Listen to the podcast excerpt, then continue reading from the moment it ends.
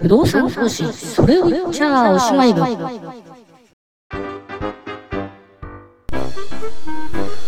このプログラムは約30年弱不動産投資に関わってきた私が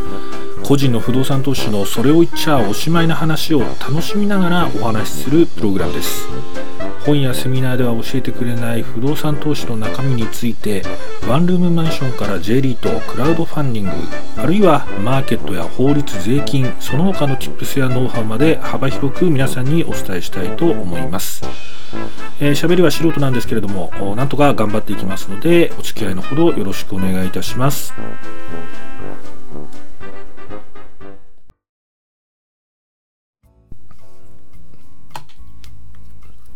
動産不動産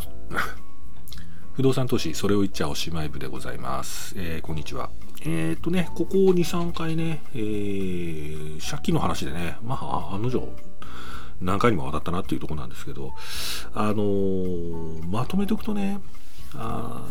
まあ、要は、うんと、障害、まあ何回も言ってるな、この言葉。障害所得を方に目いっぱいお金を借りるっていう住宅ローン型の、えー、ローンを使ってやっている個人の不動産投資っていうのは、えっと、そもそも投資の仕組みがおかしいんで、えーと、そのね土台投資の土台がおかしい中で、えー、都心の物件がどうのこうのとかね。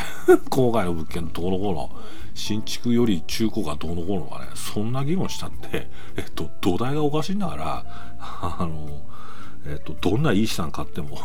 どんな資金調達してもアウトですよっていう話になっていてでもそういう投資にはまってしまったらもう一回リセットするしかないですよっていうことですよね。でまあね物件がね諸費を込めたね ローンの金額よりも高く売れればねまあそれはまあラッキーなことですよね。高く売れればねさらに自己資金も増えるっていうことなんでしょうけれども。ただねあのいわゆる ね、そうやって短期にねあの不動産売却してたもねしてもねあの日本の場合ですね。長期譲渡所得短期譲渡所得っていうね あの税金がありますから 所得に関して税金がかかりますから あの5年未満かな5年以内かあでねあの売っちゃうと売ってね利益出てもねその利益のね、今は復興税も入ってますから、えっと、40%、41.1、えー、は、あの、税金で取られちゃいますから。あの、ね、はっきり言ってね、転売投資スキームなんていうのはね、なかなか個人としては成り立たないですよね。これね、また不思議なのはね、法人でそれやるとね、あの、それかかんないっていうね。いい加減にせっちゃう話すけどね。ああ、そうか。あの復興税もね復興税今残ってますけど、ね、震災東日本大震災のね復興税残ってますけどねえー、とちょっと詳しい時期は合わせますけど、えー、と法人税もね、東日本大震災の後に復興税、プラスになってましたけどあれ早々になくなってますね、うん、何年かでなくなってんですよね。バカにしてんのかっていう話ですけどね。皆さんね。こ知らないでしょこういう話。本当にねもう法人とかね大企業でねあの税金がねどんどんどんどん軽くなっててね。あの給与所得者だけね。文句の言わない給与所得者。まあ特にね私がいわゆるね年収とか一番あれですよね損食らってますよね。あのね皆さんねあのバカにされてるんですからね国民国民はね。あのそれだけねお伝えしたいなと思いますけど。何の話だっけ？えー、っとあそうそうそうそう。でそうなんですね。でそのまあ投資の仕組みがおかしい以上あのごちゃごちゃ細かいこと言ったってダメですよって。だから私はねこのポッドキャストで、ね、レバレッジとかね そういうこと言ってるやつがいるよっつってイールドギャップって言ってるやつがいるよって笑ってんですけどこれも同じ話ですよね。土台が崩れてるのに、そんな議論してお前どうすんだ？っていう話で、まあ、正直バカにしてるっていうことです あんま、あんま性格良くないなって思われちゃうかもしれない。まあ性格ね、自分の性格いいなんて思ってないですけどね。でね、まあこういう話でね、まあ虚しいなって思うのは、そのサラリーマン親さんからお相談を受けて、まあ大体この相談なんですよ。で、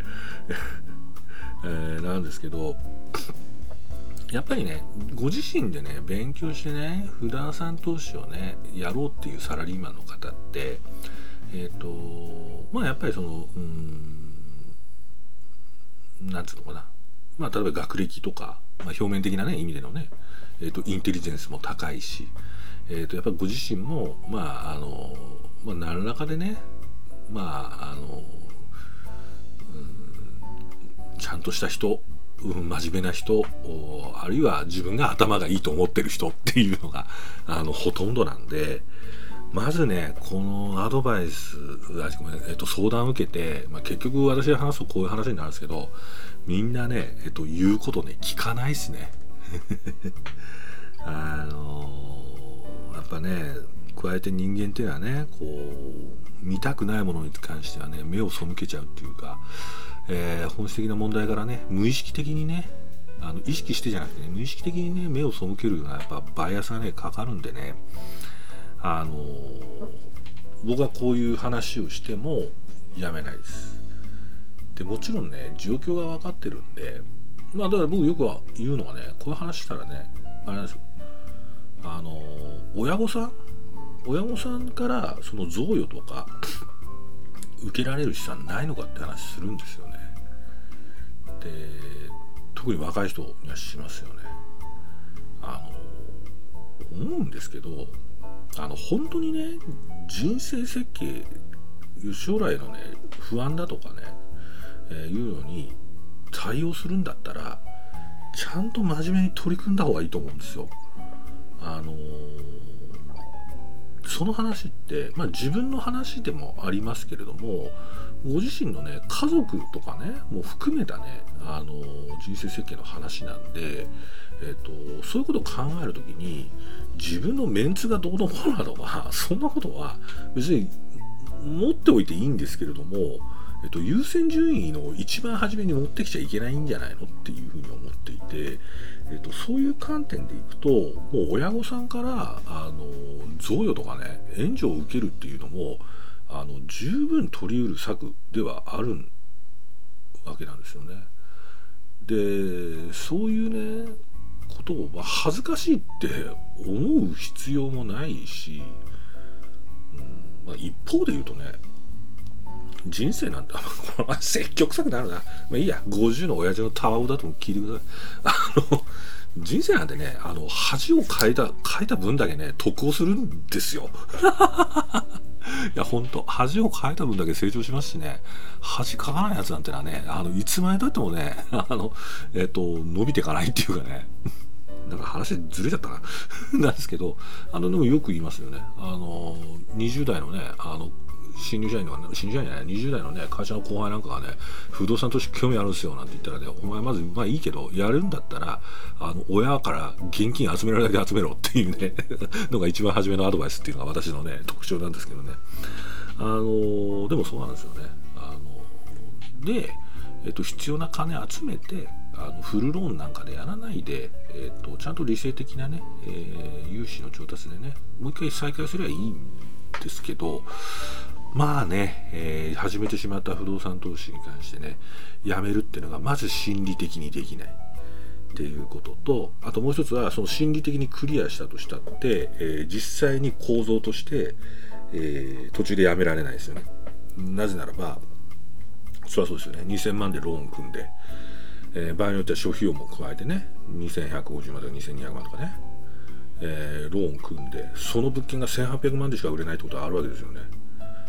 でそうすると200万とか300万とかね場合によっては400万も、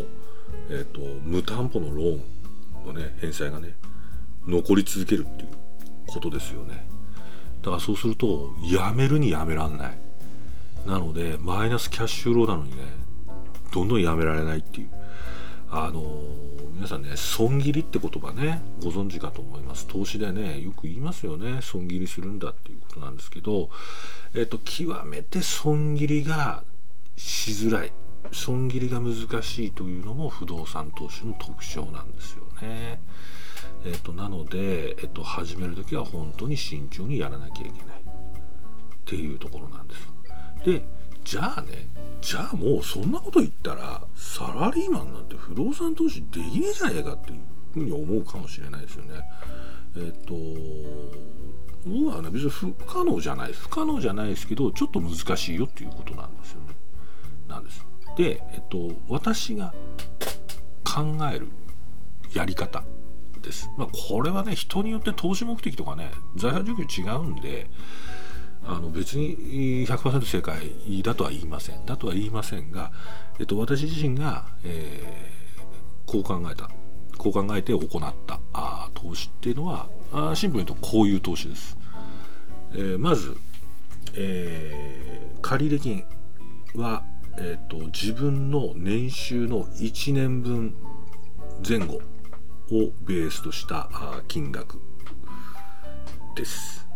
えー、でかつ自己資金を、えっと、理想は 30%33% お少なくとも20%は自己資金、えー、これが鉄則です。私の中ではね。鉄則。でこれでやれば仕組みの上ではあのあれですよ。以前お話したねあの変なテナントに捕まっちゃって もうもうどうしようもなくなったっていうねそういう物件その現物不動産ならではのねいろんなねそういうリスクがまあ発生しなかったっていう前提ですけどもあの基本的には年収1年分前後の借り入れと自己資金が、えーと、30%っていう形で、えーと、組めばあ僕は多分理屈としては不動産の資産は拡大していけるというふうに。例えば年収が1000万の人だったら1000万ローンで、えっと、300万自己資金突っ込んでまあ諸費用とかねありますけどね、まあ、1300万の物件から買った方がいいですよってことですよね。でえっとでまあそれでスタートすると。でスタートしたら一番ポイントはもうこれはねサラリーマンの方はねどうしてもねマイナスキャッシュロー率全体になるっていうことはあの最終的にマイナスキャッシュローっていう意味ですからねあの物件がマイナスキャッシュローっていうことはあっちゃダメですよ。で、えっと、それでやっていけば、えっとまあ、自己資金が30%入ってれば、えー、っと元利金返しても、えっと、マイナスにはならないと思います。えー、なので、えっと、そこで上がってくる物件の、えっと、キャッシュローから、まあ、ローン契約に定められた、えっと毎年の元利金の払いをやっていきます。で、加えて、えっと、毎年、えっと、その借入金額の、えっと、大体10%ぐらい、まあ、10%いかなくていいですよね。7、8でもいいですし、えー、いいんですけど、まあ、理想は10%ですよね。を、えっと、自分の給料、賞与、オフィス、あ、オフィスじゃない、給料ボーナス、えー、給料ボーナスから、えっと、捻出して、えー、返済資金としてプールしておくと。で、えっと、これをやっていく。で、多分、この感じでいくと、1000万、1300万のキャッシュフローで、多分ね、1300万とか、えっと、そういうレベルになってくると、これ、郊外物件がベースになってくるんで、えっと、利回りも多分グロスで6%とか、今の時点ですよ、6%とかそういうものは確保できる話なので、えー、っと、なんですかね、えっと、多分投資の利回りとしても高く取れると思います。で、このやり方をやっていけば、えっと、多分10年かからずに、えっと、借金が全部返せるんですよね。まあ、当然ですよね。それは10%割り当ててますけども、えっと、多分7年ぐらいで、えー、お金返せると思います。で、そしたら、何にも担保に入っていない1300万の不動産が自分の手元に入りますから、えっと、その時に2物件買うんですよね。2物件目を買う。で2物件目買う時も同じえっ、と年収1年分ぐらいあごめんごめんえっ、と年収違う違う同じじゃないんだえっ、と2物件目買う時はえっ、と同じ規模の1300万ぐらいの物件探し出してきて今度はフルローンで買っちゃえばいいですで、えーと、フルローンで買うときに、えーと、そのもうローン返し終わった物件ももう共同担保に入れてしまって、えーと次の物件1300万を1300万のフルローンで買っちゃう。で同じことをします。えーと、2物件の物件の収入があるわけですよね。で、その中からローン契約に基づく元利金を払っておいて、で、その元々の1物件目のキャッシュローと、さっきも話した1300万円、えー、ないしはまあ同じでいいです。1000万の10%ぐらいのものを、えっと、ローンの償還原本としてプールしておく。ってなると、えっと、今度はもっと短くローンが返せます。で、3物件目も同じぐらいのものをやって、で、繰り返していくと、どんどんどんどんキャッシュローの枠が上がってくるんで、えー、これが、えっと、3物件目、4物件目ぐらいになると、えっと、多分もう2、3年で、えっと、新しく買った物件のローンが返せるっていう状況が生み出せるんで、えっと、そうなってくると、えっと、資産形成が、まあ、1億円台、億円台ですね、えー、の資産形成が目に見えてくるっていう、こういうやり方ですね。あの、初めの1物件目返すまではね、結構きついんですけども、2物件目、3物件目ぐらいから相当楽になってくるということです。えー、で、そんなこと言ったら年収500万の人とか400万できんじゃないかって。いや、できますよね。えっ、ー、と、年収500万ですから、500万ローン借りて、で、150万円自己資金、650万。探しありますよね。もちろん東京都内ではないですけど、で、それはやっぱり、えっと、郊外になる可能性もあるし、えっと、築年数が古くなるかもしれませんけれども、探しはあると思います。でその時に物件の目利きっていうのは必要になるなというふうには思うんですけれどもえっ、とでも基本的に年収1年分ぐらいの借金であれば何かあったって人生を破綻させることはないと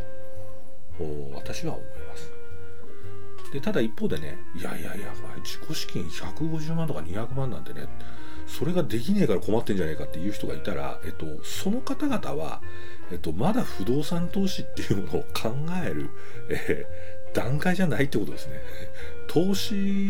はいいんですけども、えっと、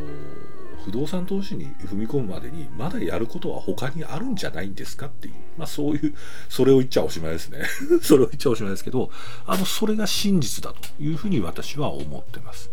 ということで、えっと、結構これ重要な回になったね。この、この回は。あのー、うん、極意かもしれないですね。ということで、えー、まあこの辺で、え借金の話一旦切るのかな？ということでございました。はい、じゃあ失礼します。